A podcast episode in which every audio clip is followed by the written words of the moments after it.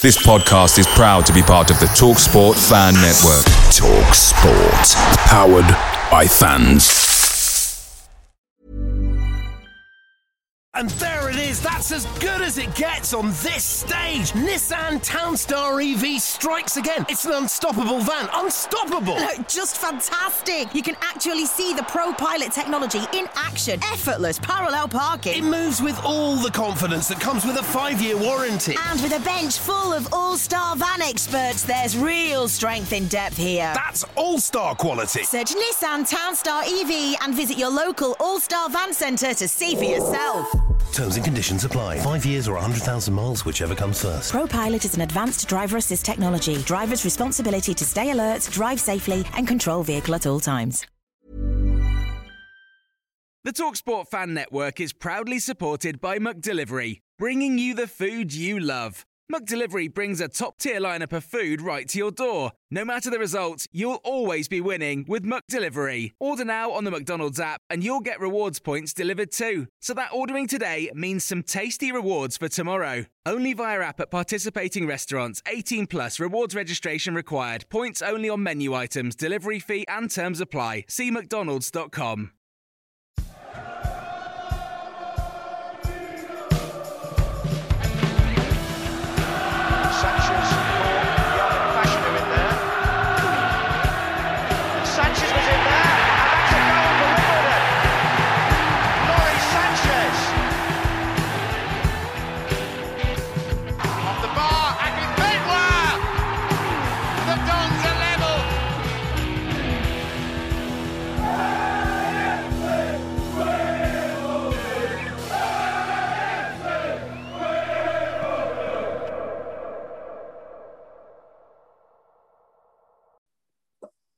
Welcome to the One Was Had a Dream podcast. My name is Lee Finch uh, and we are joined tonight by Danny Baker, and we will be joined later on by Matt Haylock. Uh, Danny, how are you? You okay? I am terrific. I, uh, I had a really good weekend, obviously, watching the Dons. I had my little nephew and my mum, God help, Jean Baker, and um, my brother. My brother and my little nephew came all the way from Australia um, with my sister and my mum, and we all went and watched the game, and it was little little lad's first ever football match anywhere, and obviously he got his shirt and everything, which was great. And then Sunday, his little birthday, and the women won. Um, what did you make of the? Did you watch any of the women's Euros, Lee? Did you watch any of it? I, I only watched the uh, what's it called, the last stages of it. Um, women's football, right? It's, it's this is a strange one for me, and I don't want to come across as a male chauvinist pig or, or be called sexist, no, well, which. I, I I don't mind it. I think it's good. I, I like international women's football. We spoke to Megan Stowe on here, and I, I, yeah, I'm all for excellent. all for the women's football and all for the A F C women and women's team. I used to ref it when I was growing up, and uh, used to ref all the girls and stuff. Couldn't like keep that. up, no. No, yeah. Couldn't keep up with play. It was best football. I could have gone pro, mate, but it's bad knee injury. Yeah. And then uh, I just my thing is with it is. It's a totally different. I don't like the way it's been compared to the Met. Like I totally coming agree. home, it's yeah, totally and, different games. You can't put them together. Yeah, and like everyone's going, oh, it's now home. And I had a bit of an argument with friends of mine who said, oh, look, football's finally come home. And I'm like, well, it hasn't, in my opinion. And and, and it's like for me, it's like rugby. I, I watch international rugby. I watch England say play Australia and New Zealand, but I wouldn't watch club rugby. I wouldn't put, if Harlequins was on T V or, or, or that, I probably wouldn't go watch it. And yeah. I think it's the same for the women's football. I think international women's football is very good. It's good quality, but I probably wouldn't go and watch local, like, do you know what I mean? Like A F C women. You know what's really interesting? Local, right? would. I, obviously, good mates of Kevy runs the women's team. And I actually yeah. did about a good, good, almost the best part of the year doing volunteering, and the standard is stunning. It, yes. it really is. But I think it's in a really, really delicate place, and, and let me just rant for a second. Is that the, when I speak to so many people about women's football, they're talking about the the skill, which is true, but they also talk about the way that the game is played, the respect shown, the fans, and the reason why men's football has got to the place of what it is, and and, and the the sheer adrenaline and the arguing with the ref is because of, you know, financial implications, and all of a sudden people start putting a bit more money in, and there's a lot more on it. It's going to be a really interesting place in five or ten years' time, because rightly, women's football is going to have a boom, and it needs to, and it's absolutely perfect for little girls going out to play football. I think it's great. But it'd be fascinating to know whether the game, women's football, gets to keep its core values, its fundamentals when it goes into that next phase. Does that make yeah. sense? I totally agree. And this is where I, I keep hearing like the atmosphere is totally different. It's families. There was no trouble at Wembley and stuff like that, where with the, with the men's there can be uh, trouble. But with men's football, it's more tribalism and it's more, yeah, do you know what I mean? And with yeah. women's football, it's not so, it's, it's beautiful, but Will will people go and watch now? Like I saw a few posts and stuff, people going that the women's team should be playing at Plough Lane, which I totally agree. But if they can bring the money in that Broncos pay us, then I'm all yeah. for it. Brilliant stuff, play there. But people that are saying this don't even go watch them at Carshalton. So there's no point. I think Anthony Circuit put it on Facebook, said, look, it's all well and good jumping on a bandwagon now, but people need to start putting their money in and saying, right, I'll buy a match. I'll go watch them at Carshalton before going to watch them at Plough Lane, because it ain't that far. It's not that no, big a difference. So stop going on about, oh, women's football's brilliant, it's got to be played at Plough Lane, when you've not gone to watch one game of women's football. I mean, I think it's such a great launch pad, and I'm desperate. Oh, I'm hoping. I, I've got I, it I, go. I'm hoping when she's five, six, the game is not. I don't know if it's going to ever be equal, but it's going to get closer to it.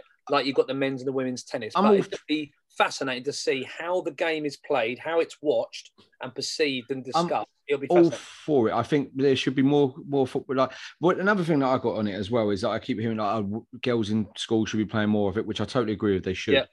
But it's on the other turn is when do boys go and play netball? Yeah. They they don't, and there's no there's no twisting. You know what I mean? People don't go, well, why are the boys not playing netball? Why are the boys not playing like these kind of sports that women mainly play? Do you know what I mean? They, let's turn the tap. Let's do every. All, everyone should have a choice of what sports yeah, they should play I now. Agree, I think, I yeah. but then it's hard because schools don't have the budgets and the, the P E teachers to go. No, right. But you're right though. It's you know it's what's great is that we're getting into a an era of inclusivity and that everybody gets the opportunity to do what they want to do. It's just going to be really good in ten years' time. And again, if you think about the football tribalism with, with, with the male game is that originally, you know, with the Maradonas and the Falklands, and you've got thirty, forty, fifty, sixty, seventy years of football in rivalry, you know, sixty-six is what, fifty-six years. If the women's game potentially, and again, it's only just started in the professional era, you give it fifty years and then see if it, if it maintains that, yes. the friendly banter and the friendly lines. I hope it does. And if it does, then it, I, I think it will put the, the, the male game to shame, and we can hopefully get rid of this of the nonsense. But the female Just, game, I'm really hoping it gets the publicity. It does get the kick on, but I'm fascinated to see where it sits. No, don't, I was chuffed to bits for the girls. Thought it, I, I said I watched some of it. I thought it's brilliant. Uh, I, I do like the fact that if you were ne- not negative in any way, but like the keeper, I felt the keeper for the Sweden game, that Russo goal. Yeah. Everyone's saying it's amazing. I still think it's a keeper error. If, if Zanev lets that in on a Saturday, I'd be going mental if he gets nutmegged yeah. from two yards from a back heel. And anytime you said that, I think some people just jumped on it. Oh, like, you're sexist, Pete. You can't say that. Do you know what I mean? Well, I think like if you speak to, say, Megan Stowe or something, she kind of gets it. She'll probably go, yeah, it is a keeper error. Do you know what I mean? Where they kind of get football themselves, but there's people yeah. that are jumping on bandwagon behind it. As I said, I'm all for it. Would I go watch it? Probably not. Do you know what I mean? I, But I'm all, no, that's fair. I said international, I don't watch rugby. I don't watch hockey. I watch the Commonwealth hockey now yeah. because it's on, but I'm not going to go down my local hockey team and watch a men's or girls hockey game. I guess, it's, I, a, I guess it's the question of if it's on, you'll watch it. If it's on the telly and you're passing through and there's not much on, you might watch it. Whereas actually going out, which is realistically the women's game, you're going to need to go to the game. There's not going to be as much yeah. opportunity to see it on the telly or whatever. Then you're right. I, I, and I agree. I totally agree. And, but and, let's hope people do. I do, and I think it's it's been a platform for get more girls playing football, which is, as you said, you've got a little daughter now, uh, and if she wants to be a footballer, then great. We, the girls didn't have that ten, fifteen years ago. Absolutely. Oh, definitely not. Uh, do you know what I mean? And, and and there would have been people saying, no, you can't play. When we won the World Cup, there probably would have been girls being told and, they can't play football. We're selling women's shirts in the shop, and I don't know yeah. if that's a good link up. But yeah, let's get, let's, yeah let's get Matt in. Uh, Matt Haylock is joining us. He is the is it the manager of the club shop or the, the chief not, director? Because I know Chris Faulk's like the content director. You well, like, you like Gareth Keenan, the assistant to the manager. I'm not. I'm not. I'm not precious. I'm the retail manager. The retail manager, right? How how has there been many girls? Has there been much take up for the women's shirts or the girls' yeah, shirts a, names? Bit. I mean, um, unfortunately, the home ladies' women's shirt hasn't been delivered yet. Uh, we'll touch on that in a little bit. Um, But no, no, um, my missus has got one uh, and we had quite a few, so we're getting quite a few ordered on mail order as well. So, yeah, which is a good thing because the big risk with that was they, they have like a minimum, like all providers have minimums of and it's it's finding the right minimum at the right price, because yeah. obviously there's economies of scale with everything. But um, Hummel's minimum for for women's fit shirts are three hundred. And the interesting thing about that is that we were like the the home the home women's fit shirt was a no-brainer, because the the women's team, you know, we ordered for them as well, so that was included in that three hundred.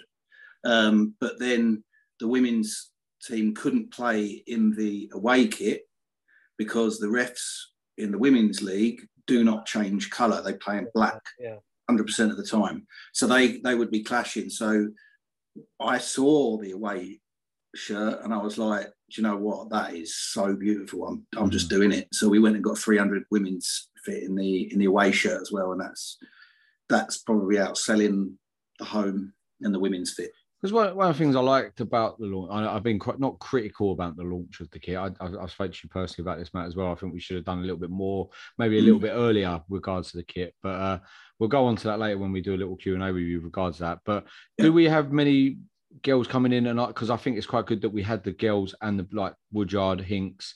Uh, I forget her name. The captain as well was, I think it is, isn't it? Oh, what's her name? What's, Billingham.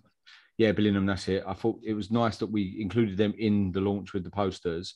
Do we have girls coming in the shop and asking for Stowe seven or Hinks nine and stuff? And no, not as yet, um, because, uh, I mean, basically with kids, you don't, it's more adults who have the players' names on the back of their shirts. The kids have their own names.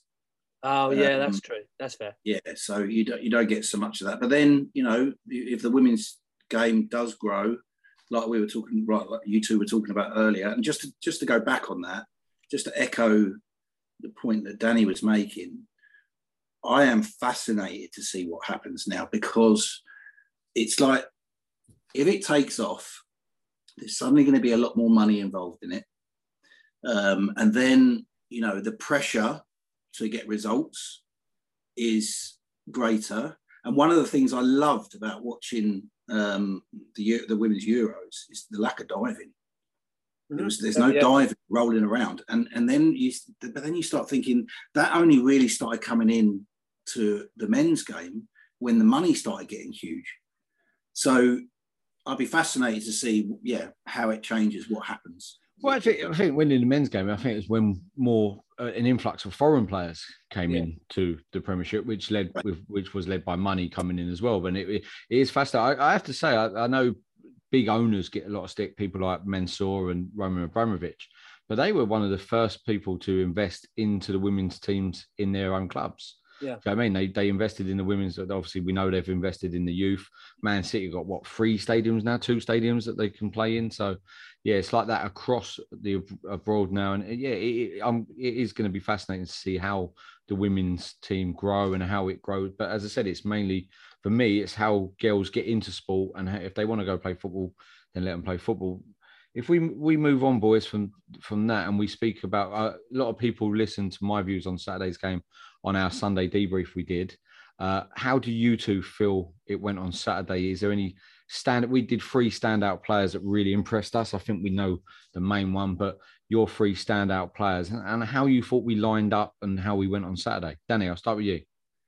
Um, I'm trying to be very, very careful here, because it's very easy, having not won a game since forever, to win one game and all of a sudden think you're Real Madrid and think everything's sorted out, because I don't think it is. But it was wonderful to go to a game of football and be competitive and play and play well. And I think we lined up quite nicely. I thought, although he wouldn't be in my top three, I thought Pierce was just exact. I think it's annoying, but I think if he plays, if he played last year, we don't we don't go down. No. And he was very, very simple. If it's in the air, I'm going to head it. If it's on the floor, I'm going to boot it. And if I get up, if I can make a pass, I can make a pass.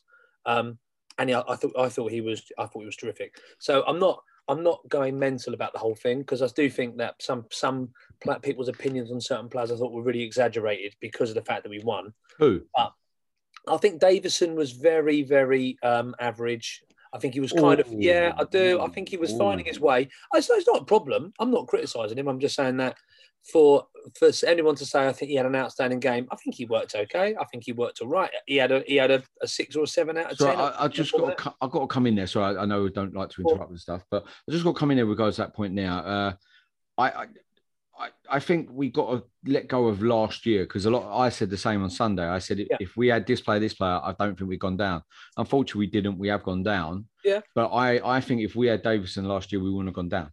But I, I don't, I don't agree. I don't agree right. with that at all. But that's fine. I, I, I mean, he was, he was good. He was mobile. He did his best. I thought, if you're asking me for three outstanding players, I think the left back was very good. Jack um, Curry.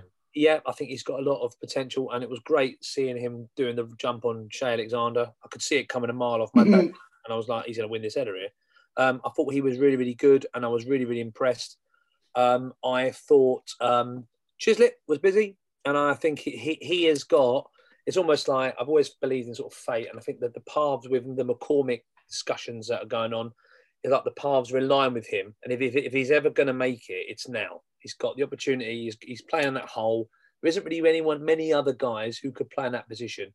Um, so I think he's got a really good opportunity. And I thought the other one I thought was very, really good is um, is Magoma. I think he got the ball. I think he created some nice tempo. Um, but I think he had that opportunity because Pierce behind him was literally like, just make a mistake and I'll clear it.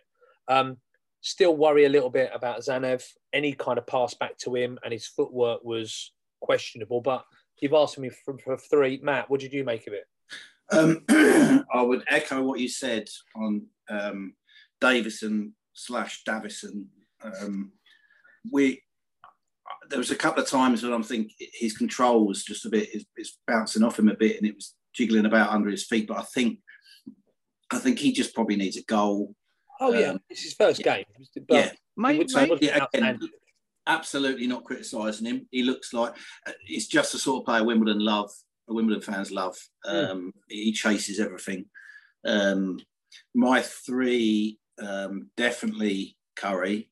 I mean, it's, I, I, the first time I saw him, because I've been, we've been working quite a lot on the Saturdays, even during the friendlies, we've been doing work stuff in the shop, so haven't seen that much. And I saw him play against Oxford, and I was just like, my God, I've heard a bit about this kid, but he, he really looked, he, he didn't look out of place at all, um, which is quite something for his age.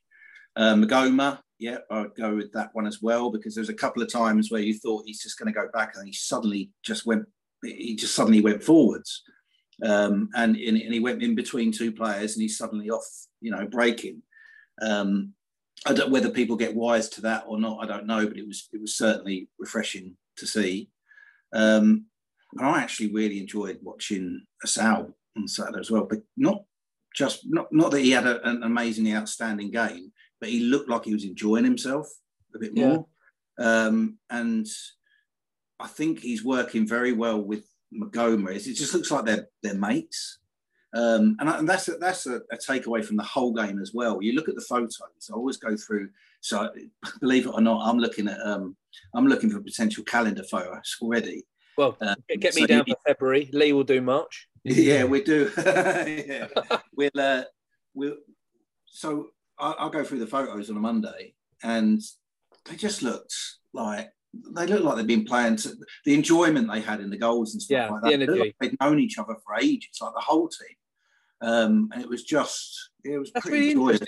I mean, I didn't think that Sal played well at all. I, I just found the first half he was poor. And no, thought, no, I'm not saying well. But, I just yeah. enjoyed watching him because he looked like yeah, no, no, he wasn't that stroppy. He wasn't that stroppy kid, you know. At times last season, he just looked like an interesting he was, observation. He was enjoying it a bit more. Yeah, because I was going to say that blew my mind when you said because I thought first half I thought you had a really poor half. Like I said this, and I thought you could have been dragged after uh, a half time. And I think Danny's underplaying uh, Curry's role as well. The kid was first ever.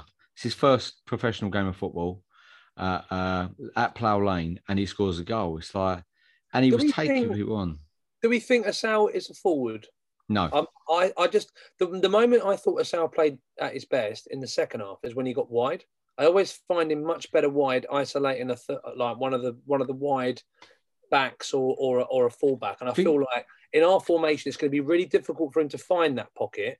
But he's much better wide than he is in the middle. The, the thing for me on Saturday is Curry and Gunter put in more crosses, I think, in the first fifteen, twenty minutes than we did pretty much all games last year. Uh, and we've got a six foot nine striker sitting on the bench yeah. who's going to win them headers. And Gunter, and, uh, as I said, Gunter's not going to be one to beat a man, but he'll get it across it. Uh, and yeah, I think I'd rather have Sal, if McCormick is gone, a Sal and Chislett fighting out for that kind of free roll behind the front two, and then have Hudlin and Young Coombs coming in with Davison. Because Davison, I know I don't get what you two said. Maybe because I'm in the singing section, I'm in the loud section, and we're we're giving it all. We aren't not talking amongst ourselves in the south stand.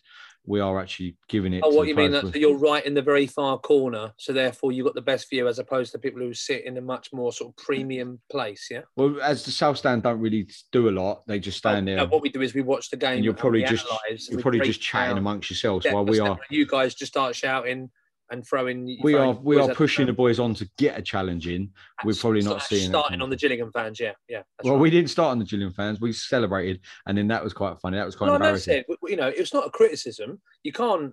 You can't, it's, he just didn't have a ten out of ten game. He worked hard. He ran about. He's finding his way. There's no criticism on it. I'd start in the next game one hundred percent. He just didn't would, wow me. Whereas Magoma, I thought, crikey. This a question. A question we had on, on Sunday as well is, would we start the same team again on Saturday against Hartlepool? But we'll come on to that when we do the Hartlepool preview at, near the end, because I don't, I, I'm not one hundred percent on Did Sal you as have, a striker. Again, I'll speak to Matt first, because obviously Lee was too busy shouting.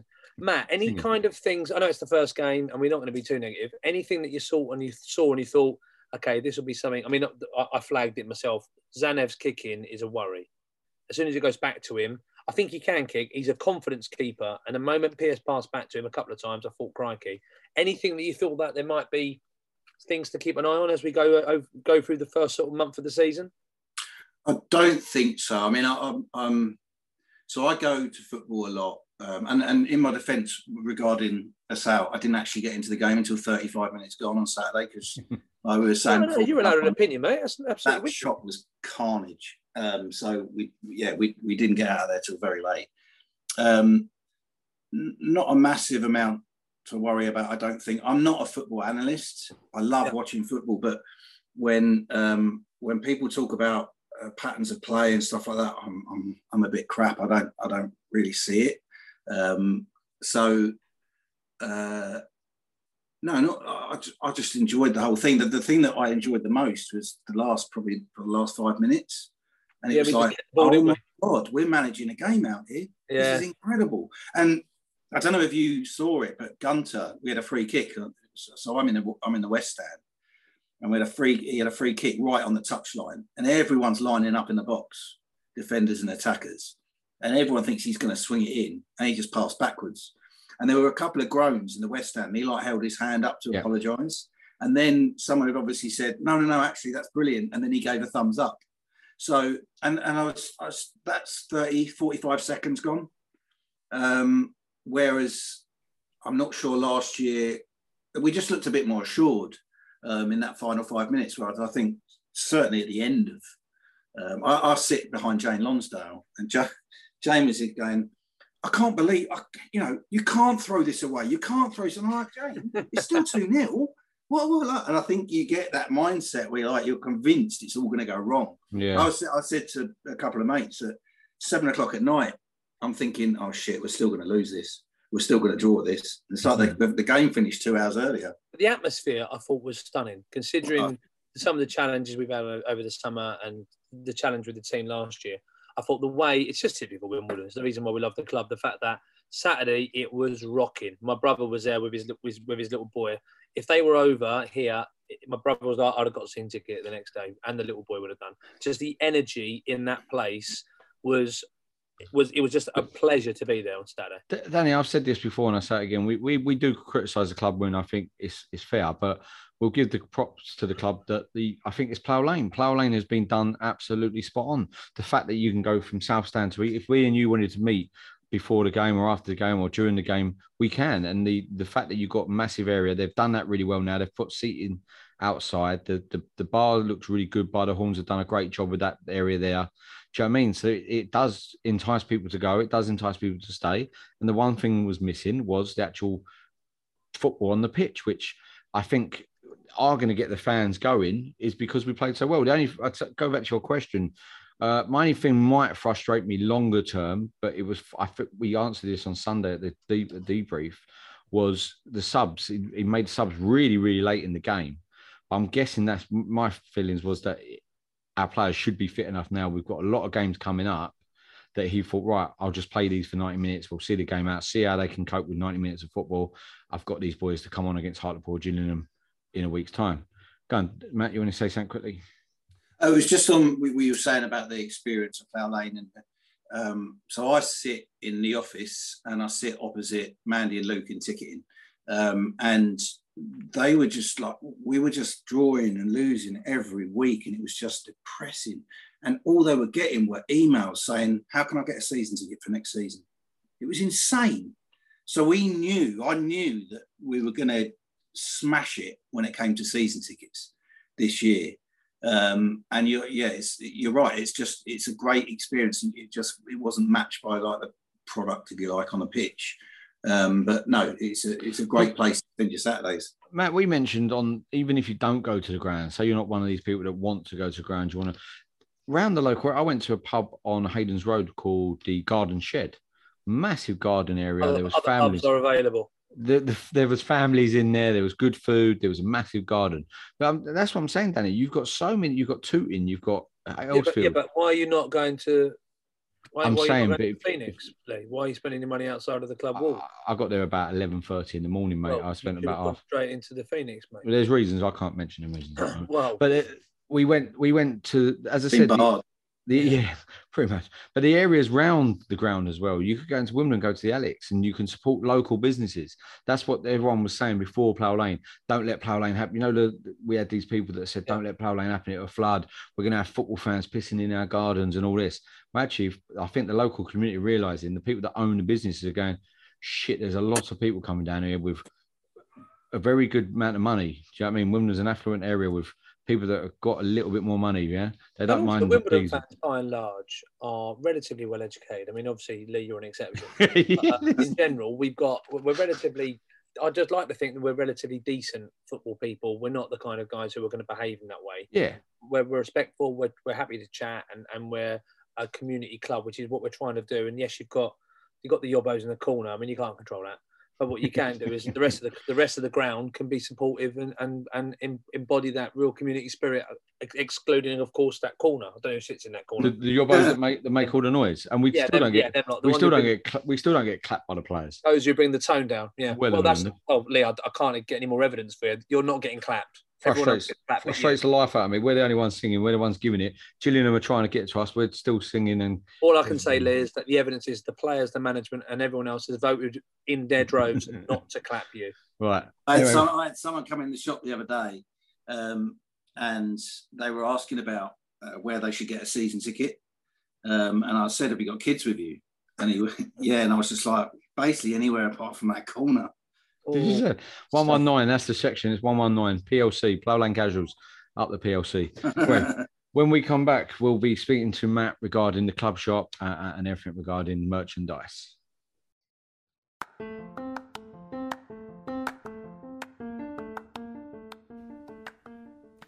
Wombles Had a Dream podcast, by the fans, for the fans.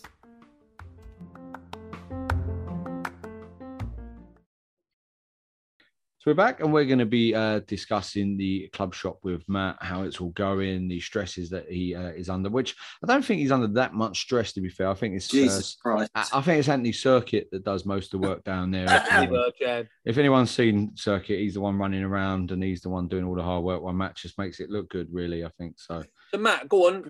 Your, your, your average day, what, talk us through your day today in terms of it's beginning of the season, obviously busy. Talk us through it. Right, so today... Um, was up at half past five. Um, Crikey, leave the house. Work. Crikey, leave the house at quarter past six. Get into work just between between seven and half seven. That's not just because I got a lot to do. I just have a problem with um, traffic. I get, I get I get a bit wound up. I don't know how you do your job, Lee. Jesus, I, uh, there's a lot of. Um, I did a driving course the other day, the the, the speed awareness course. Oh, they call them inconsiderate drivers. And I'm yeah. like, yeah, there's a lot of them around. So um, so I like to get a nice clean run into work. And, and it's also good to get in there when it's quiet. Um, so this morning was... Uh, this morning was typing a very, very stern email to Hummel. Um, because things are not going as I thought they would just at this moment in time. Okay. Um, so just to lay a few ground rules down, um, explain to them why I'm getting irritated at the things I'm getting irritated at. Um, uh, and then crack on with tidying up the shop, because that still hasn't been properly tidied since Saturday, restocking, um, letting Alfie in, who's helping me out while Mister Circuit is on his honeymoon. Um, Selfish. And then trying to crack on with the mail order. We've still got about three hundred outstanding orders. Um, we had a delivery from Hummel um, of training kit that wasn't delivered in the initial batch. So it's like the, the, the remnants of the initial order coming in. Um, I had another load of orders coming in of casual wear. So it's getting them all sorted, um, sending it off to the photographers so we can get them on the online shop. Um, I tried to get through some, I haven't been on my emails for about two or three weeks. So trying to get, trying to actually look at some emails today, um, because I also look after um, the tours. So I'm responsible for oh, loading. Right. Okay. So I, I, I'm just responsible for loading them all on the system, and then, you know, because it's all sold through Shopify now. It's all sold through the online shop. So I've taken that on. Um, I have just agreed, yes, that, well, not agreed, I put myself forward to do the program subscription to, to manage that, because nothing seemed to be happening with it. So I just said, look, I'll do this, because I've got a plan in my head of how I would do it, and it's pretty logical. Um, so it was drafting... Uh, drafting a website article to go out about that, um, setting up a program subscription email address, getting that done with I T.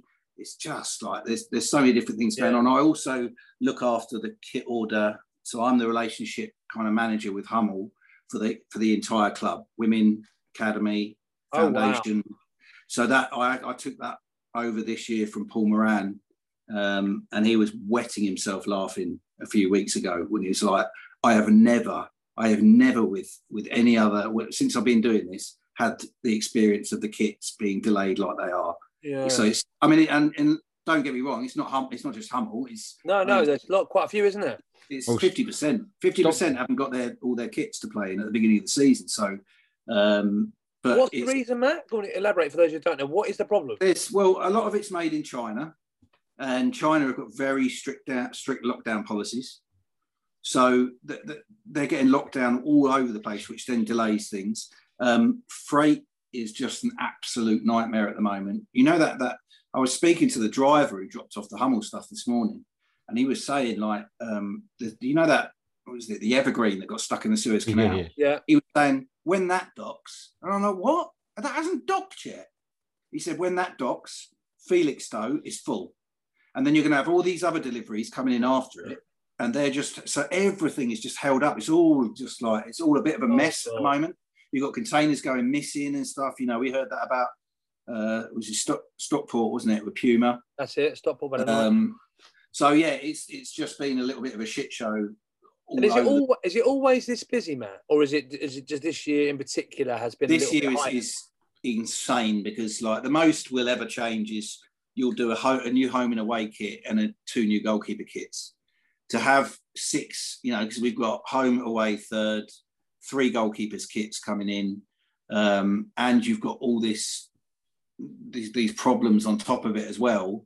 It's been, uh, certainly been a baptism of fire, I tell you. It's, it's. I mean, I, I won't lie. The jo there's times doing this when I'm just like, what am I doing? Because you, we all know that A F C Wimbledon are not the greatest payers in the world. You know, no, that's why we don't no. get the best players. Yeah. So I'm, I'm, I'm, I'm, believe me, I'm not earning fortunes, and it gets to the point where you're thinking, I, I, I don't know why I'm doing this, and it's because I'm a fan.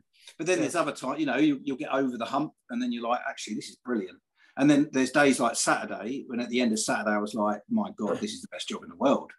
So you know, it's, it's peaks and troughs really. You go, you go up and down, but um, uh, yeah, and I, I basically stayed there till um, about ten to seven. Tonight, just trying to get through mail order, um, and then yeah, come home, jumped in the shower, and here I am I was just saying, is that one of your biggest frustrations then with how fans maybe look at the club shop now? We're obviously league a football league club, because I think a lot of people forget that we started with an ambulance at Dulwich yeah. Hamlet or wherever it was where we first started. Then we, when we went to Kings Meadow, we kind of built our own club shop, which was tiny, and now we've got a proper club shop. I think people don't realise where we've travelled from in in such a small space.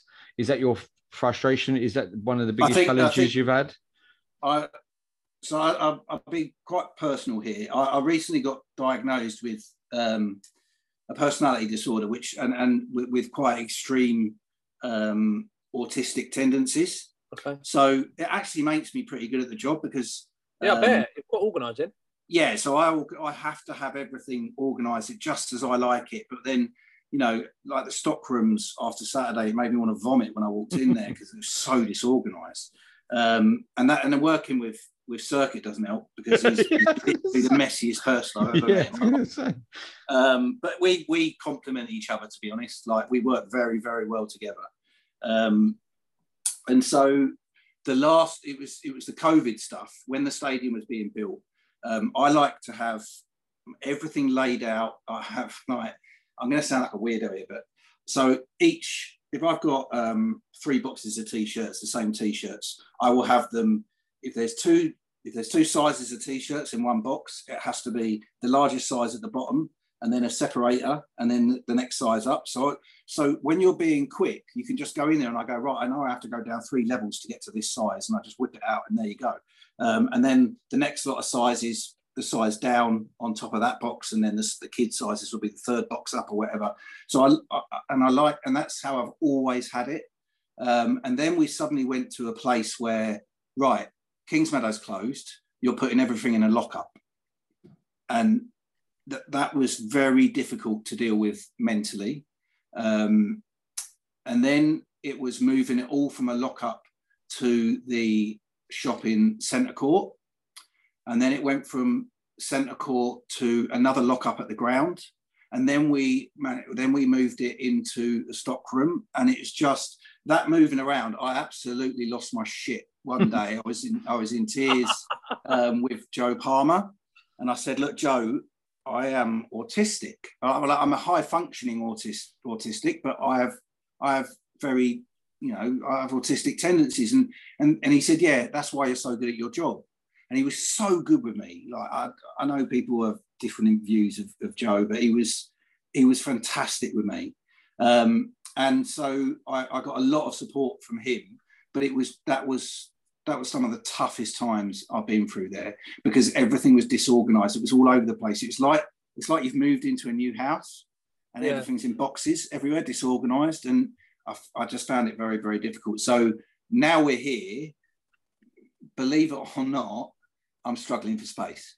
I'm not going to lie. In that huge shop, I'm struggling for space because uh, we've, we've now got six, six rows of shelving across the back wall, which is that, that wall where the museum is. Um, so you're going to have a home kit, away kit, third kit, three lots of goalkeepers kit. So there's all your shelving gone. So now all your training T-shirts, your quarter zips, your rain jackets, your tracksuit tops, um, that all has to go on those gondolas, all on hangers. So then you're like, I'm down to two gondolas for everything else, which, and I love doing the leisure wear, you know, the polos, the sweatshirts, stuff like that. And I'll, I'll be frank with you, that's where we get a better margin as well. Yeah, I bet, yeah. Yeah, so you, um, yeah, your stuff, your training kit from Hummel and Puma and stuff like that, you don't, we, you know, we we don't make a great deal of money on that. Um, it's the it's the leisure wear and the other little bits and bobs where you make your money, so. So like your um, Finch polo shirt or your Baker hoodie, which absolutely. I know is going to come out for Christmas, um, that's yes. where the money's going to be made. Absolutely, and they're, and they're they're obviously premium products as well. Well, so even more of a margin there. Matt, I've got I've got two questions. If one is okay. is okay, the next one I don't know what what you'll say regarding it. But the first one is is I've been I recently went to Germany. I went to the Borussia Dortmund ground, went on a tour there. Also went to a team called M S V Duisburg who play in pretty much League Two equivalent. Both went to club shops. who has to say on what we sell in a club shop? Yeah, because I was gonna ask this. Borussia Dortmund literally, but to be fair, Duisburg, they sell everything with Dortmund on it. They were, they had a barbecue with Dortmund yellow yeah. black. Uh, you could buy a spatula with Borussia Dortmund on it. Yeah. What, what what is it? You that goes right? We want to buy a thousand A F C Wimbledon ducks. We want actually want to start selling gnomes. Who has that say regarding that? And also the one yeah. thing that really, really annoys me, frustrates me, who calls the polo shirts after players? Right, because okay. we're we're sitting in a club shop with, I, I, I'm guessing it's still available, the Lawrence polo shirt. He yeah. now plays for a team that we won't mention. And it just seems mad to me that we could have a Presley hoodie and a geezer was awful and played like ten. We we might even have a Cosgrove pair of pants. We've got a pin, we've got a pin okay, pack, okay. Pin jumper. No, I can answer them. So first one, it's me. Second one, it's me. Ah, okay. So um, the second one, it'll, it'll, it'll, it might amuse you how it started. Um, so, yeah, with choosing products, that's me. At the moment, I've got no time for that at all. Um, if people... What do, you, what, do you, what do you pick it on, Matt? Sorry, do you pick it on your own sort of personal taste? Is it a case of, I'll tell you what, load of people have been asking for ties. I'm gonna, how do you keep even thinking yeah, about it is, what you're doing? It is a case of loads of people have been asking for this. Loads of people ask for... There's lo- People will say, why don't you do this? And it's like, believe me, I have looked. Yeah. Um, so, for example, bedding. Oh, now, okay. bedding... Yeah, yeah. The duvet covers. Things like, I'd love to do them. Oh, I'd love him. We have got, like, your minimum order for bedding is something like five hundred. Now, they are, they are big, chunky packs. Where are we putting them? Um, and plus, do you want do you want to be shelling out for five hundred duvet covers that you're probably going to sell over three or four years? Yeah. No. no. So when when we started, so obviously we had the crest change, and that was... That was pretty tough because it's like, right, I've got to actually replace everything in the yeah. whole shop. So we, it, it gave us a chance to go and find some new suppliers as well, which we did. Um, but it was, yeah, it was, it was, it was tough because some of the, some of the minimums they were asking for were just ridiculous. And Joe, again, really, really helped me out there because I was, it may sound so obvious, and I, I'll kick myself now for how I used to do things, but I used to look at the price we were getting it for, and I go, oh, God, look, if we, so, you know, three hundred is this, but if we buy five hundred, we get it at this price, we make a better profit. And he just went, Matt, there, if you don't sell five hundred of them, yeah, there's no, there is no margin. Yeah, yeah, yeah. So what you need to do, and, and the biggest thing Joe ever taught me doing this job was do not believe their minimums. Don't believe it. Go back and say, you know, you're quoting, you're saying your minimum here is three hundred key rings. Tell them you want one hundred and ask them for a price. And it's like, okay, so your your, your price for three hundred key rings is two pounds twenty. And I'm like, oh, okay, I want one hundred. And I go, okay, well, two pounds thirty. And I'm like, what? Cheers. There's only ten p difference. And that was that was an absolute turning point for me. So I was like, right, and I was on to all the suppliers going, right, I'm not buying that much, I'm not buying that. And it and, and it was absolutely key at that point because the pandemic was hitting. Um, no one had any money. Um, Joe had actually said to me when lockdown started, you do not have to work in that shop. You can, you can close the shop. And I said, no, I, I like routine because of the, like, the way yeah. my brain works. I really need routine. So I stayed there um, and I said... you know, I'll, I'll come in and I'll do mail order. And actually, that was the only money that the club was bringing in for about a three or four month period. And we took in fifty grand. So it was actually quite important that we did that. I'm not saying that's why I did it. I just sitting around doing nothing at home doesn't know, does nothing for my mental health. So um, it was quite important for me. Go on, Danny. No, no, I was I, literally, I was just asking about the, the pandemic. That must have been a really interesting one on the fact that you had a period of time where people were a little bit unsure of their finances, were desperately trying to support their club. Yeah, were matches were taking place behind closed doors, et cetera. Um, how how challenging was it for you to to a keep the keep the club run, to keep the shop running, and b trying to do something where ultimately you're trying to get the club as much money as possible? That must have been quite a, a delicate balance, whilst also maintaining your safety during public crisis. That must be quite. Yeah. Difficult. So I mean, I it, it was it was very very busy. I kept myself busy because the it actually was it was quite nice in that we were changing the crest, so we had knocked down the price of everything, like quite substantially, almost the cost price. Um, with the old crest on, it was like, let's just get rid of this because we're, we're not going to be able to do anything with this. So there was like this huge online only sale going on, and that kept me very, very busy. I have to here give a shout out to one of your competitors, um, but George Jones. No, there's no competitors here. Yeah. We're all mates. That's fantastic. Yeah, so he, he, George was an absolute lifesaver with that. Um, he was fantastic, the help he gave me, and Esther Beaumont as well. Um, came and helped me in the, the, the shop in Centre Court, and they were superb. Like, I couldn't have done it without them. Um, so yeah, we, we we we had this big sale with everything um, going down in price, while in the background I was trying to source all this new stuff as well. Um, but no, people, the fans never cease to amaze me. I mean, I am one for a bargain. I'm, I won't lie. I, I, If I, I'll choose what I want in the shop, and then I'm going to go online and I'm going to get it for the lowest price possible. Um, and so I think Wimbledon fans in general, they love a bargain, and, and they will absolutely pile into something. If you just take ten, twenty percent off the price, they'll pile into it. Right. The big question, Matt. Go on. This, this is the bugbear of my life.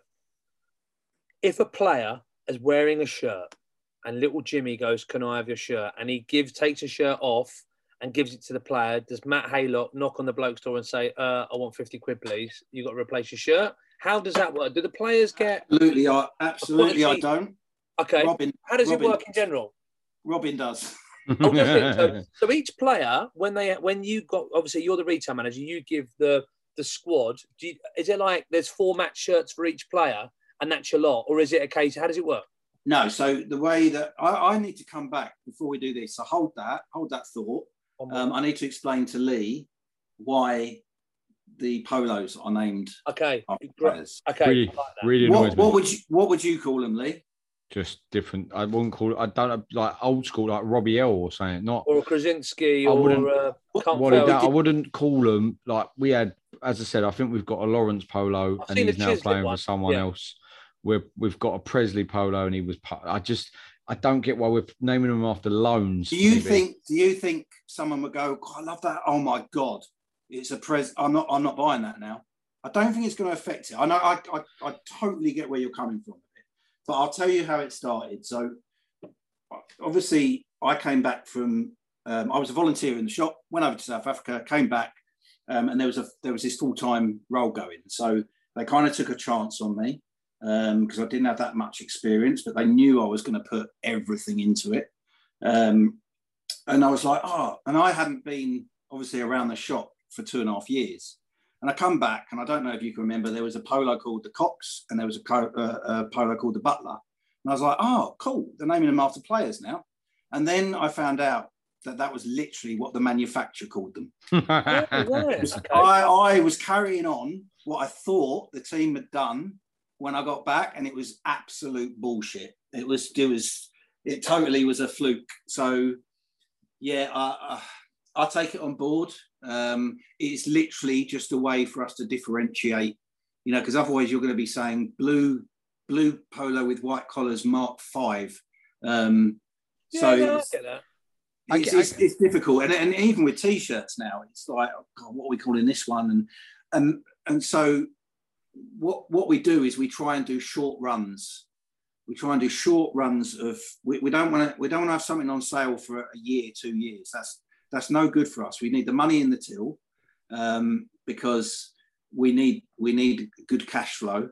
Um, and and that, like I said, that that's something that Joe made very clear to me during the pandemic. Do not be ordering six hundred or something and selling it over five years. We don't. We, what we want to do is order fifty of it. Sell it, sell it through in six months. Change it, um, and so that's that's something that we did during the pandemic, and we've actually kept that going, um, and, it, and I think it works quite well. You find it because hard, like I think one of the big things I, I know my mates wanted, and and I'd love more of, is say like beach towels. Yeah. Obviously, that's a summer product.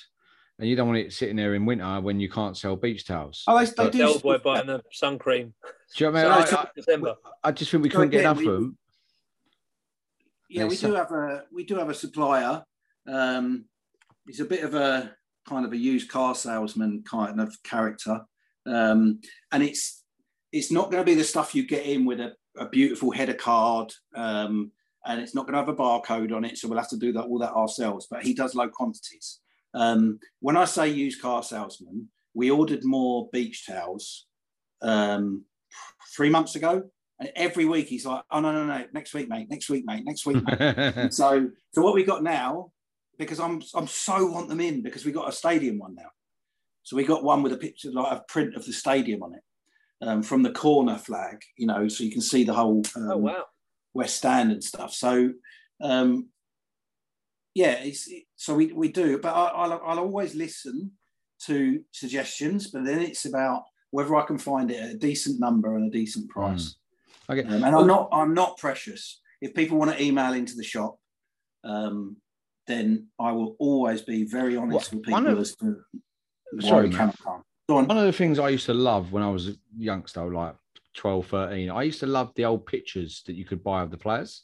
Yeah, so they were like about that. I'm saying, I'm, I'm showing you. It ain't going to work on radio, but uh, yeah, you know what I mean, like a little postcard yeah, picture of the players. And you used to go, and then you asked the player to autograph it. So you get home. I used to have them on my wall and everything. And I just think there's more stuff like that we need to be doing. I, I, I don't know if you can get them. And another frustration of me. They did is, them last year, mate. Did they? Yeah. Oh right, brilliant. What stuff. About the old kits though, Lee? You talk about that a lot. About replica. replica kit from the eighty-eight and that sort of stuff. Is that, I mean, that must be a bit more labour intensive, but I remember we did it, one, didn't we? We did it and it was... There's really one fun. Due to drop any minute. Uh, there is. I have heard rumours, but yeah, I did. Got to have Kimball on the back or we're not, be, not getting it. Yeah, and another thing that frustrates me, and this is probably not, this ain't you, Matt, and this ain't anything to do with the club shop, it's probably Hummel. It's like the new uh, match day jackets, the walkout jackets. Yeah. I think they're absolutely beautiful from the front. And again, this is just my personal. Why do we have to plant Wimbledon on the back of them? Because I think we'd sell more. I don't think it would matter with regards to numbers, but we might sell more of them without it than we will with it. Do you get what I mean? I, it's like the, the dark one. With the numbers. The dark one, the dark one is lovely, but it's got Wimbledon written on it. It just doesn't need to be there, in my opinion. It's a personal choice thing. Um, not that I, you know, so the walkout jackets came about when um, when we played West Ham in yep. uh, the Cup, um, and everyone was suddenly emailing the club, get, you know, asking me, how can we get, why aren't we selling them? And I'm like, yeah. selling what? Because I always used to miss kickoff. So I never saw it, or I'd get in just as the game is kicking off. So I never even saw them. And what they'd done is the first team had asked for them, and this is back at Kingsmead, obviously, um, and... Everyone, you know, no one mentioned about the Wimbledon on the back. In fact, that was a positive back then. You know, people were like, I love the fact it's got a Wimbledon on the back, and it's not A F C Wimbledon, it's just Wimbledon. Um, and so the following year, we were like, okay, we're gonna, I will take on like buying them for the team, and we can sell them in the shop as well. Um, and then it's just carried on since then. So I, I've, I've only heard you and um, another one other person who will re remain nameless, um, Brett Nell, who, who absolutely hates the Wimbledon on the back. But you know, so I know I know there's a few more because me and my mates talk about okay. it, and we, and we we love the stuff. Like as I said, I've literally been buying merchandise my whole life. So I've got an old one, you know, the old rugs that we used to sell in the Wimbledon yeah. days with Wimbledon F C. I used to buy, I'd literally buy everything from the club shop if I could. But yeah, like I just want A F C Wimbledon Ducks. That's pretty much all I want, really. So we've got the, obviously we did the Ducks last year. Not the wooden ducks. The wooden, yeah. No, not wooden ducks. I mean plastic okay. bath ducks.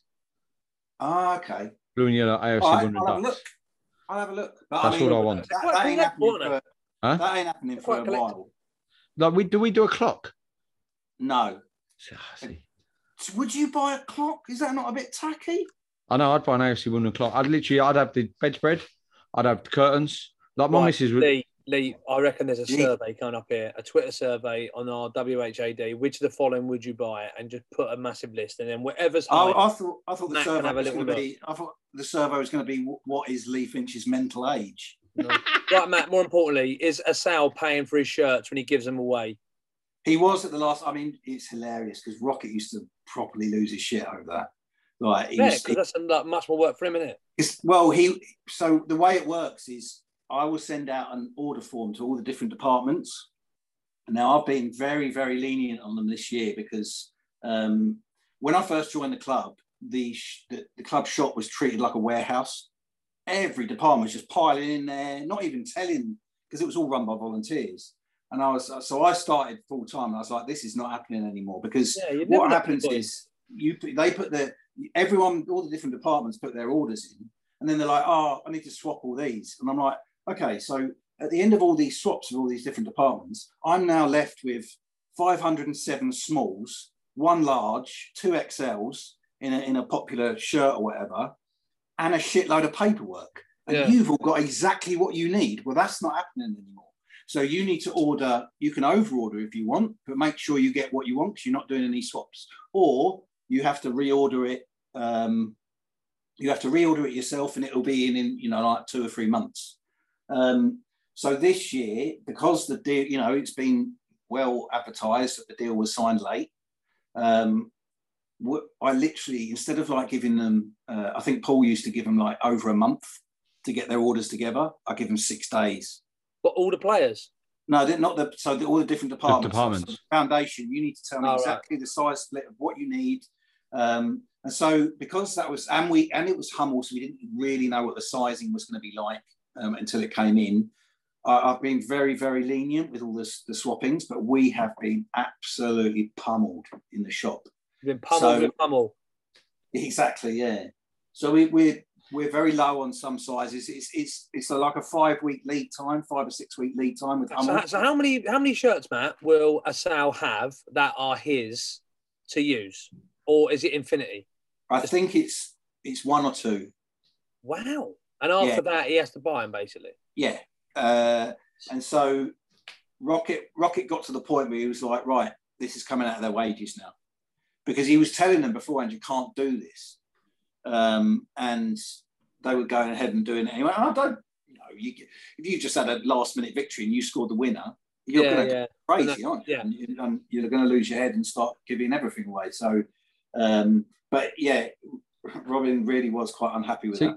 Because have you seen Ajax have now banned the people taking in signs saying, yes, uh, can I have your shirt? Which I think is a banning order offence anyway. I think if yeah. if you're a kid, you're eight years old and you're taking a car, the mum and dad should be banned from football for life. I think it's a criminal offence. See that picture, didn't I? I sneakily took a picture of someone in the shop who had the cardboard sign and I sent it to yes. you. On, you should have thrown them out of the shop. As I said, it's that's a criminal offence from my book.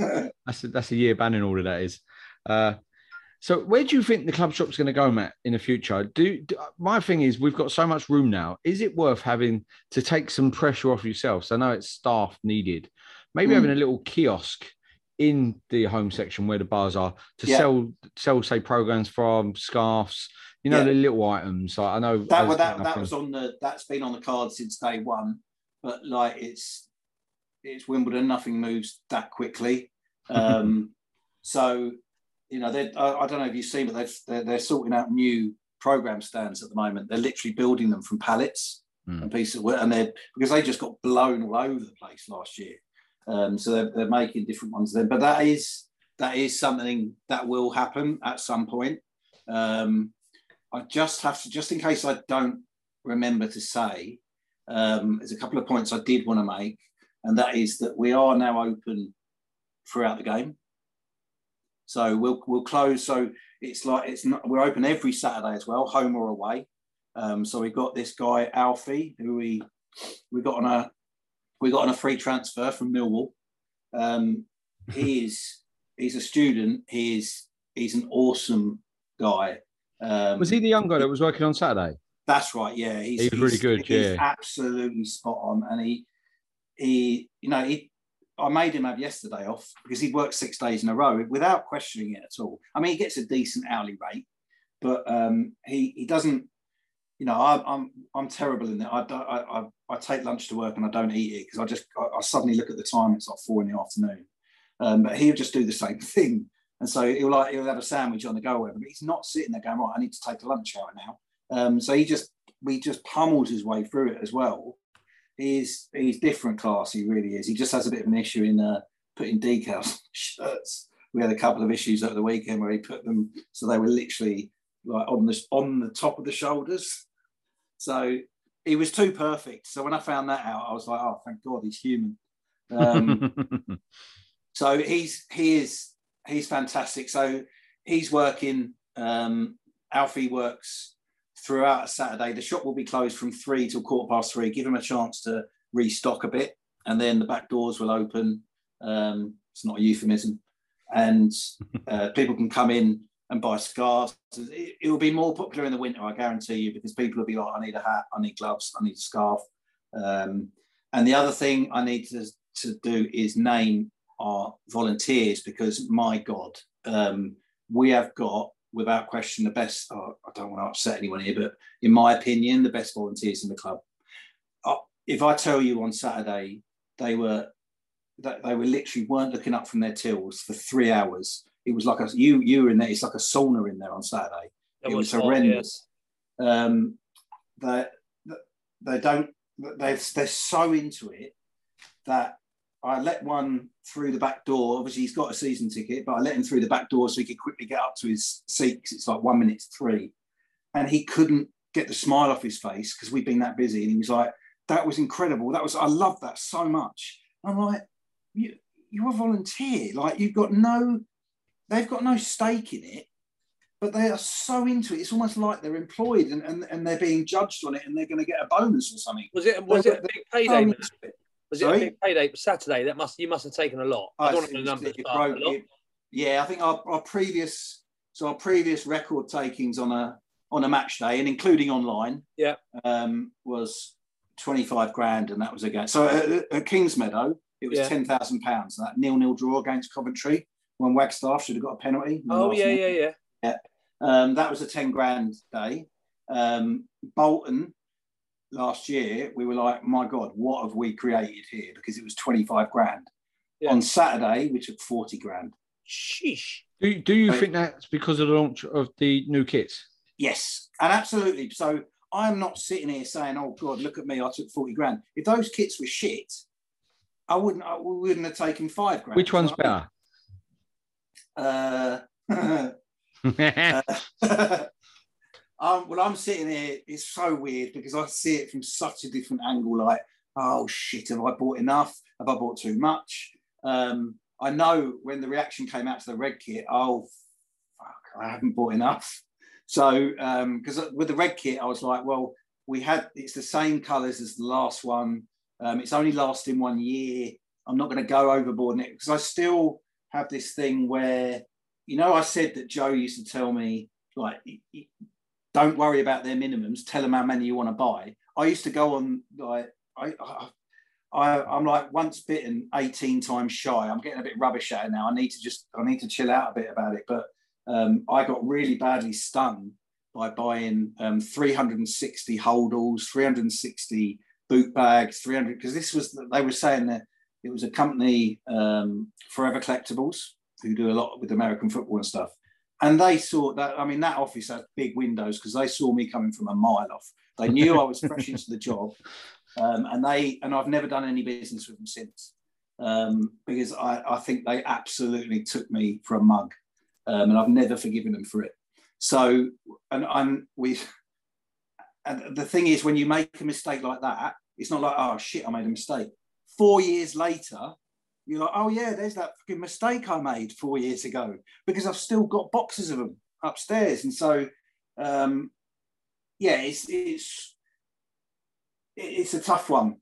It really is. But um, the, the, the red kit, I think I've underordered. But the beauty with Hummel is they said, we're not like Puma. We will give you more opportunities to do top-up orders. So even before we've, we've put it on sale, I've already asked them, right, what's the minimum I need to get, you know, a reorder in so, by Christmas? So we will have plenty. So your so favourite kit's the red one. Dan, What, what, no, it's the blue one. It is the, the blue. Well, the home. Blue one. Sorry? The home or the away? The blue one. Um, uh, the away Dan, one. What's your favourite shirt? Mine's the away one by a country mile. I think from, I don't want to sound too corny, from a football perspective, in terms of when I'm watching a game of football, what I want my team to wear, it's the normal blue and yellow. But for me to wear, it's the dark blue. Because I find that I don't like wearing football shirts that look like football shirts. I like wearing a football shirt that, or a sports shirt that doesn't overly look like a men's football shirt. Like I'd rather wear a training, like you got, I'd rather wear a training top than the actual shirt. My brother was the same. He was like, I'll buy this. It's a training top. And then when I bought it from him, I was like, no, no, no, no. That's the, that's the away shirt. I agree. Like, I a, broke... subtle, like a, a subtle tracksuit top with Wimbledon written across. I agree. Exactly. I, I, back, broke, yeah. I broke my own rules on Saturday because I bought the away shirt. I never buy football shirts because I don't think grown men should have football shirts unless they're retro, old school ones. I don't think men should. I think only kids should. Or if you're going on holiday, then you can buy a football shirt to wear to show your colours. But grown men should not wear football shirts because most grown men... Out. On the way to the ground, I saw a couple. Bloke was wearing a yellow Taylor shirt. And the, and the girl was wearing a blue Robbie L shirt. I, yeah. I no, no, it wasn't. It was a blue Vinnie Jones shirt, which is the one I loved. And I was like, yeah. yes. And I was talking to, talking to my little nephew about it. So if you're those two people, big, big kudos to you. Well, well Matt, have you got any questions? Because we, we have been going on for quite a little. Have you got any further questions, Danny? Or should we move on to Hartlepool Way? No, just like, Matt, thank you very much. I appreciate it. It must be a real big pinching point. Mm. And thanks ever so much for doing it. I'm looking forward to uh, getting my... I'm going to try, I'm going to try and get one of the, the new zip-up jacket you want. Yeah, like I say, I, I I couldn't do it without Jonesy's help, because if if he does if he comes up with a crap kit, it's not selling, and I don't I don't then hit my targets. I couldn't do it without the volunteers. I mean, obviously, I mean, a hundred percent of the full time staff in the shop are either married or engaged to volunteers. I think that needs an investigation. Um, but so my fiance, I love Ireland inside the kit the kit shop. Yeah. Yeah, so my fiance Shannon, um, people probably won't understand that last year, uh, nearly half of her annual leave from her job, she took to come and volunteer and help me on days when I was thinking, oh, I can't, I've got too much on. So the, the the sort of dedication we get from our volunteers, and obviously you've got Tracy with Anthony as well, who will come and give up whole weekends to come and work in the shop, because we're all fans at the end of the day, so we we don't mind doing it. But it's it's a weird one as well on, on the flip side of that, because people will say to us, well, just, you know, if you work Saturdays, take a day off in the week. Well, I can't really go to my missus and say, oh, yeah, you know you worked all day in the shop with me on Saturday. Well, I'm having a day off for that. Now you get off to work. It's, it's not really going to work. You want to start running your asshole better then. Do you know what I mean? That's what I do. I'll get her down here in a minute. Right, Matt. Yeah, again, I echo what Danny said. Thanks very much for all your hard work, and again, sure. what you said, echo all the volunteers that work in the club shop, because it is. I've seen, I've been in there, and if anyone's been in the club shop, people, as I said, people are very focused on themselves and don't realise that you, you there is volunteers. People probably think they're paid staff, especially we do get a lot of tourists nowadays as well, and yeah. people coming over don't realise we're all fully volunteered. And as I said, when I went to Bruce or Dortmund or Duisburg, you'd literally go in a club shop. I was queuing. I was thinking, oh, come on, people. But you don't understand. So, yeah, thanks very much for coming on and uh, telling us about the club shop. When we come back, we'll be discussing the massive game against Hartlepool on Saturday. The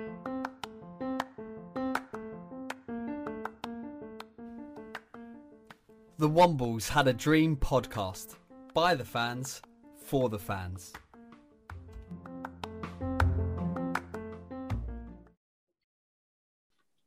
Welcome back, and we're going to be discussing the uh, game against Hartlepool on Saturday. I am going, uh, me and my boy, going up there, seven forty-eight train. Uh, got to leave at five in the morning, get up at half four.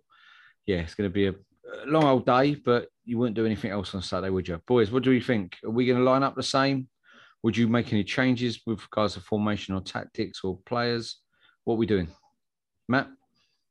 Um... I would be very tempted to give New York City um, a bit more of a run out, um, because, you know, when we signed those, when people found out, when Brentford fans found out that the, him and Magoma were going to be playing together, they're like, they are going to piss League Two. Like, they, they, they're unreal together. So I'd be really excited to see them together. But I don't know how Johnny Jackson approaches these things. Like, it's a winning, winning team, I'm not changing it. And I suppose we'll find out pretty soon. I, I don't know. I haven't looked up the history of that or anything. Um, but lads, we could be having two wins in a, in a row. Like, that's that's unheard of for quite a long time. So it's, yeah, I'm going as well. I'm, I don't want to miss out on uh, I don't want to miss out on that. Dan, what train are you on? what what train am I on? One of the big ones. One of the, yeah. One of the ones that go really fast. I'm just thinking about what kit we're going to wear. We're going to wear the, the light blue, the dark blue, or the red and green. I'm just well, they play in blue and white stripes, so... Well, then it's got to be the dark blue. Or, yeah. or is that too close a match? I, mean, I, I, know, I think we're wearing the red. What? To, this, is one, this, is, this is one of the things that, that really, really got to me with, with Hummel, is that, you know, a couple of promises weren't kept. Maybe we, maybe we didn't uh, understand the promise that they were making us, but we wanted to have that red kit launched before the weekend, um, so people could buy it and wear it up there, because I think we are wearing the red kit. But um, so, yeah, but that doesn't look like that's they, happening. They play in light blue and white, so why can't we wear our away kit? I don't get it. Anyway, Dan, go on. I would not change the team. I'd be exactly as it was. I think the, the players on Saturday earned the right to, to play in what they're wearing. Um, And that includes McCormick. Even if he's fit, I wouldn't. I wouldn't take him. Unfortunately, I think I, I don't know what the full story behind that is. And obviously, um, before we came on, there was room, quite a heavy rumor about Hartinger going to Mansfield, which is quite, quite interesting because because he was clearly sold a dream of playing up up the league, just like Tyrell Thomas, exactly the same as him. Um, and it looks like he's going to probably play with. Uh, is it Nigel Clough at, at Mansfield? Mansfield, yeah, I think you're right there. Um, so I think we're going to go exactly the same. Um, I don't think there are going to be many changes. I think he what he might do, because obviously with the cup on Tuesday, um, he may give a few other guys a bit longer run out, or maybe, I mean, I wouldn't prioritise the, the, the League Cup too much, but I'd be very, very tempted to play our team on Saturday and then maybe maybe change a little bit for the Tuesday game. Um, but no, it's nice to be quite quite positive. I, I don't. It'll be interesting to see when we're away from home. Are, are we going to play in the same way? Well, the thing is, Hartlepool got spanked four nil on Saturday against Walsall, which, again, Walsall, one of the favourites to come out of this league. Yeah, they were your favourite, weren't they, Walsall? Yeah, yeah, I picked them second. I thought Crawley and them would go up. But uh, I think that's mad that they lost four nil on Saturday. Do you know what I mean? They've got a lot of players that have come dropped down from Scotland. Uh, and I don't think they're from the higher reaches of the Scottish League. So they're, they're playing at a level, I think, They, they might not be as good, a, and that's what a lot of the Hartlepool fans were saying. So I'm hoping that we can go out there and we can, if we play like we did Saturday, then we should be able to put a performance in and get three points.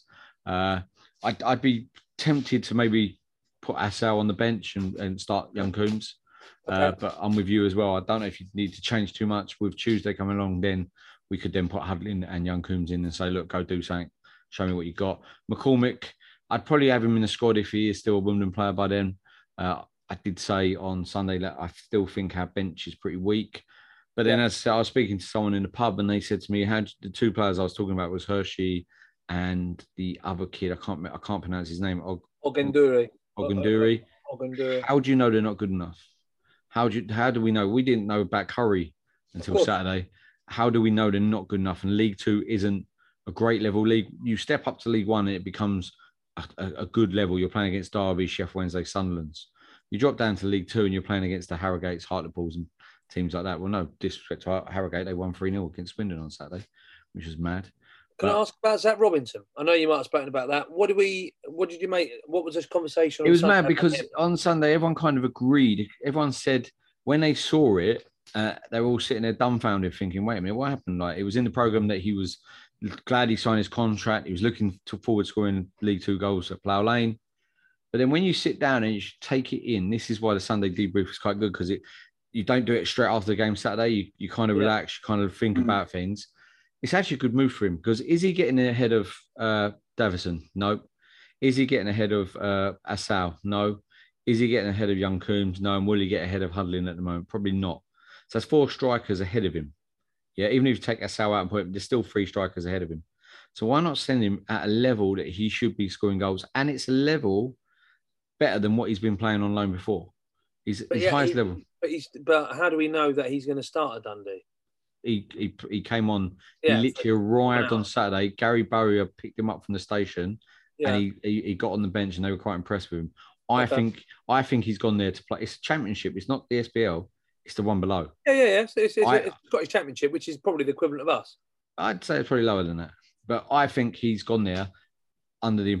He'll be starting games up there, I have no doubt. But, yeah, it was a strange one. But then when you think about it, what we've got ahead of him, would he be getting in at did, the moment? Did you think that he went out because um, Young Coombs... Is that his name? Young Coombs came in. Is that... Do you reckon that was he's yes. come in, so you're going?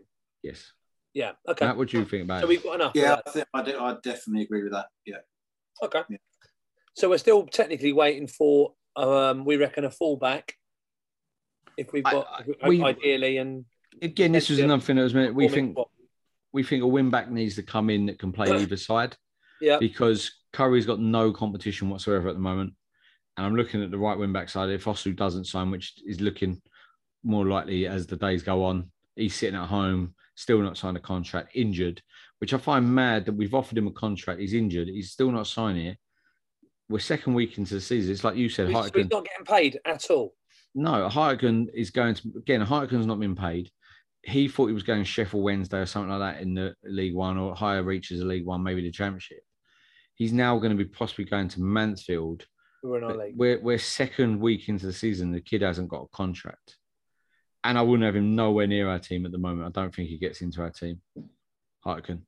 And, and that's what I mean. If we had Osu, Osu sign, I'd, I, I, at the moment, I'd probably go, yeah, sign him because I think Gunter and, and Curry need competition, but can we get a young loanee who could give him competition? But then a young loanee is going to want to start, the club's going to want them to start games, yeah, uh, which I don't think we can we can promise them at the moment with Curry and Gunter. But, yeah, I think that, and I, we said on Sunday, we did say on Sunday, and I asked this to both of you, would you just sell McCormick now and, and not just take anything like peanuts, but would you just say, right, we get half a million for him, two hundred fifty thousand goes to Chelsea? Just, we don't know the figures. We just no. hear what we, most people are saying it's fifty percent that Chelsea get. Would you take the two hundred fifty grand, just go, right, we need to now spend that two hundred fifty grand straight on a player. Don't go anywhere else, but we sign a player for around that figure because he's our highest earner between three to five grand, I think it is. And then just give that to a player, a young player or someone coming up through non-league. What would you do? Because we don't need a bad apple in, in, the, that, in the squad. That's that's the thing, isn't it? It's it's. I'm, I'm just I'm so I'm I'm gutted, absolutely gutted, because he actually came into the day he signed. So the way Robbo is absolutely dead set on getting him. And what they did was Robbo did a big presentation to him and to Chelsea, um, and then he left him alone. He, he didn't he didn't hassle him or anything, um, and he came back and said, "No, I want to play for Wimbledon." And he and he he came he came into the club to sign, and he came through the office. And I've never had it from any other player who's just signed. He was going up and chatting to everyone. Oh, hello, I'm you know, um, what's your name? What do you do? And stuff like this. Um, My name's Luke, and, and uh, he had his missus with him, and she was saying to us, like, he is so excited. He's so excited. And he was so happy to be there. And I think I might be to blame. I, I, on the Fleetwood, like, obviously, Anthony's Anthony's uh, stag do was Fleetwood away. And um, I actually was that far gone that I went down. They were on the same train as us on the way back. And I told, and it was Woody and, yeah, Woodyard and Luke McCormick in that carriage. And the security guy let me in. And I was like, oh, I met you on, I met you when you when you first joined. Uh, and, and Woody, you can't leave. I named my dog after you. And and I just, like, I cringe when I think about it now. But Did you, I, did you speak to, deliberately like Frank Spencer from Some Others Do Have Them? Or did you not? I, I, there was, people came in the shop the next week and they were like, oh, we spoke to you on the tram. And I was like, did you? Um, so I hope I hope I was a professional. That's a better well, conversation than I, I would have had with him on the train home. So, yeah, I think he's worth a quarter of a million. I mean, I think he's worth a bit more than that. But ultimately, it, I think what I'd like to see is us make not to make the same mistake again with the Palmer situation. If you sell McCormick, you've got to replace him, and you need to replace him with some quality. Yeah, so I, I'm with you, Lee. I would take two hundred and fifty thousand pound now and go. Okay, who do we want? Providing that Johnny Jackson's got a replacement, okay, out you go, in you come. I would be then there, I'll do it. There is a rumour of a player that we are after, which is not going to go down very well with Wimbledon fans. Go on. And it's that Kasky. The yeah, Forster Kasky from Charlton. Yeah, from Charlton. Why is that? What's wrong with that? Well, he yeah. played for the Scum. Oh, mate, get over it. I'm just saying, I just said, I don't care, really. I don't, you know what I mean? I cheered when Broughton scored against Tamworth. Are we bothered? I mean, I think that's a decent signing. I yeah, don't, I don't, I'm, I'm over it. I'm it's over weird. That. He's number eight. He's number eight for Charlton. We haven't given the number eight shirt away yet.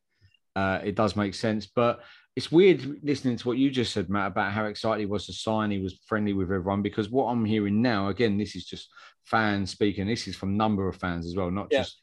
It's that he's thrown his toys at the pram. He doesn't want to play League Two football. He had a relegation clause in his contract. We're not kind of uh, adhering to that. I don't know how true that is, but it just sounds mad that he was so excited playing. Now he's got to be careful what he wishes, because he's had one relegation with Bristol. He's had one relegation with us. If he goes back to Bristol and gets relegated again, his C V ain't great. So I don't get why you don't just stay with Wimbledon, tear League Two up like most people yeah. think you can. Yeah. And then maybe get a move after that, yeah, like we did with Rudy. Football, mate. It's modern football. It's madness, and, and, and But ultimately, at the same time, if we have had a clause in the contract that says when we get relegated, you're going to be moved on, it is important that we adhere to that. But again, I, that could be absolute bollocks, which I think it is. And again, it could be an absolute nonsense that he's thrown his toys at the pram. It could be that he's got a little knock or whatever. It's hard to... I, I just don't think... how people were saying he was at the... You probably back this up, Matt, because uh, Chris Faulkner has already said that he was at the photo day, but it's just weird how he's not in any of the photos. Yeah. If you've only got a slight lock, knock, why are you not in the photo? Bilal was there and he's injured. Do you know what I mean? Unless you've got COVID, then if you've got a slight knock, you can go into the group photo and the photos. I, I mean, yeah, I, I, I don't, I don't know anything about it. I mean, I honestly. hope, I hope for him that he gets his, he gets his move, and we get our money, and we get a replacement. If, if he wants to move, then yeah, yeah, good luck to him. I'm, I, I, someone rightly, you've got to pay, you've got to pay for it. You're he's not worth an amount of money, and that's what it is. We had too many bad apples in our squad last year. We do not need bad apples this year. We've got a squad that, as I said on Saturday, we've all said it looked good, but then. As you're right, Dan, we can't get too excited, because last year we were really excited after watching Wimbledon play the first yeah. few games, and we end up turning to shit and getting relegated. I mean, so. like I said, at the beginning of the season, looking at the players we bought or, or we have, have had into the squad, you were a bit like, oh, I don't know, I don't know. We've had a really nice result. And I mean, let's be honest, the one thing we haven't spoken about, Gillingham were terrible. That that is the worst Gillingham team that I've, I mean, I, we always seem to play Gillingham. That's the worst Gillingham team I've seen us play. Um, and, uh, and by some way. They but, were pretty poor last year, but yeah, that is... I mean, you beat the teams that are in front of you. We looked good. We played some nice stuff. Chislett's goal was good. Curry's goal was good. We defended well. It was good to see Bendel putting a really good tackle and being yes. involved. Lovely to see that. So, you know, all reasons the, the, the, we have but, got some positive we, signs ahead of Saturday. As I said, Bendel was yeah. apparently being offered out on loan, which I hope is not the case anymore, because I'd have him around that first-team squad. Because yeah. he looks hungry, young and hungry. That's what we love to say. I feel like we're two players short now from having a really sort of solid, um, yeah, to having a, a, what I would call a comfortable year. But we need to have two, and one of them is going to be a gamble loan in a position somewhere. I think you. I think I actually think that the the forward is going to be a gamble. The young Coombs. I think you never know, dear, when you go into this. Sort no, of he, he's scoring goals, mate. Okay, how many are you talking here? Well, do you want another? Are you bit? double figure? Are you going to put down double? Because I couldn't, I couldn't find you on Saturday to get my food. I was, I was waiting by the pie shop, because that's the only shop you'd have gone to for a whole hour. I was starving, starving. Well, I was on waiting. Saturday. I was waiting. We can, we can double or quits it. We can, we can pause it and have a Christmas curry if you like. We can. We do, have, do, I, I reckon young young Coombs will score fifteen goals for us this season. Okay, how many goal? How many goals before Christmas? Ten. Okay, I'll have a double or quits of you. A, a, a proper curry night. I'll even come to you. In all South competitions, America. Huh? All competitions. Oh, hold on a minute. All com- including the Carabao Cup. All right, okay. I'm, I'm Johnson Paint, everything. I will go with you, but I'm not having friendlies. I'm not having. No, no, we ain't played friendly yet though. Ten games before Christmas Day. Ten goals. Ten goals before Christmas Day. Hundred percent, mate. The boys can does, get a hat trick on Saturday if he starts. If he does before New Year's Eve, I'll come down to Southend and I'll buy you a curry. Yes. Matt, you've heard that. I have. In fact, in fact, let's see if the winner can get a spe- a sort of commemorative polo shirt from the club shop, a baby polo shirt. I'll give you. A, I'll give you a Presley hoodie. Sorted. Done. Yeah. Right, boys. What's our predictions? We'll do predictions before we go. Matt, what are you saying on Saturday? Uh, I could probably see another two nil. Yep. Yep. Dan. um, three one. I think we're going to win comfortably three one. I think all of Davison's going to score, Sal's going to score, and I think Magoma's going to score, and I don't even care who scores for Hartlepool. four one. Wimbledon. Uh, Young Coombs hat-trick. uh, and uh, Davison's going to get the other one. It'll be the best eight pounds fifty I've ever spent on you. he, he, taste, he can taste the poppadoms already. Mate, Curry's down in Southend ain't cheap, mate, tell you. Hey, Jack Curry won't be expect, won't be cheap either, mate. Let's, let's Do, put it there. That's the thing. Jack Curry's song, To Vindaloo, I'm not a big fan. I didn't know it. It was Jack Curry, Jack Curry. Okay. And we all love Jack Curry. It's is that, like is that, that the kind of intelligent banter that you put up? You, you can't well, me, on, I, I, I preferred Ruby, Ruby, Ruby, Ruby for Jack Curry. So. I mean, they're both pretty poor. Uh, and Paris Magoma's song's Curry good. Love. No, you'll just have to wait. Paris, Paris Magoma's song's good. What's that? The White Stripes, you know, the old Michael Van Gogh one. But yeah, we still haven't gone for Woodyard. Paris Magoma. Still huh? haven't gone for Woodyard, no? Uh, he don't deserve a song, mate. Once he starts doing something on the pitch, he can get a song. I always thought, Matt, one thing that we desperately haven't ever done is a songbook. A Wimbledon songbook where you can yeah. write players' names. No. And no. put it into the club in like a Never. little like Robbie L. No. Ridiculous. That's a ridiculous champagne if, song. If you there don't, yeah. If you Hold don't on. know, the, you don't Please know the songs. Don't. You're not a football fan. You know what my we brother, need? A blue and yellow A F C Wimbledon rattler. My brother turned up and went, "What are they singing?" Well, teach my mum does that. I go around with my mum and dad's, and my mum, my mum makes me tell her all the all the words to the songs. Teach them go. the songs. That's the idea. You're meant to teach them. That's a ridiculous idea. Song. But we ever do a songbook. We do a songbook. I'm never going again. Great, let's do it now. Songbook comes out Saturday. Songbook's already, I'm starting to type in there. It's already no, printed. I'll, I'll, I'll literally make one with crayon. Anyway, after we've done this, I'm emailing uh, Matt with all my ideas that I want sold in the club shop. It'll be free with a Chislett hoodie. Right, boys, thanks very much for joining us tonight. We're back on Sunday with the Sunday debrief. Uh, I'll put out a time that's going to be on because uh, it was meant to be on. What, seven thirty and then the ladies kind of ruined that. We had to put it back a little bit. But yes, we'll be back Sunday debrief talking about everything Hartlepool. Thanks very much, lads. Cheers. Lee.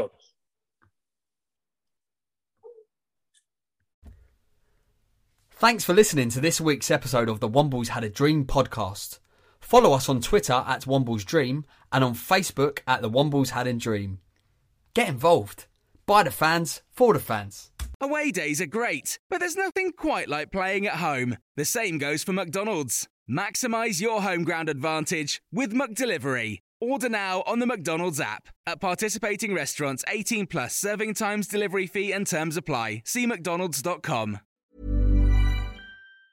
And there it is, that's as good as it gets on this stage. Nissan Townstar E V strikes again. It's an unstoppable van, unstoppable. Look, just fantastic. You can actually see the ProPilot technology in action. Effortless parallel parking. It moves with all the confidence that comes with a five-year warranty. And with a bench full of all-star van experts, there's real strength in depth here. That's all-star quality. Search Nissan Townstar E V and visit your local all-star van centre to see for yourself. Terms and conditions apply. Five years or one hundred thousand miles, whichever comes first. ProPilot is an advanced driver assist technology. Driver's responsibility to stay alert, drive safely, and control vehicle at all times. This podcast is proud to be part of the TalkSport Fan Network. TalkSport. Powered by fans.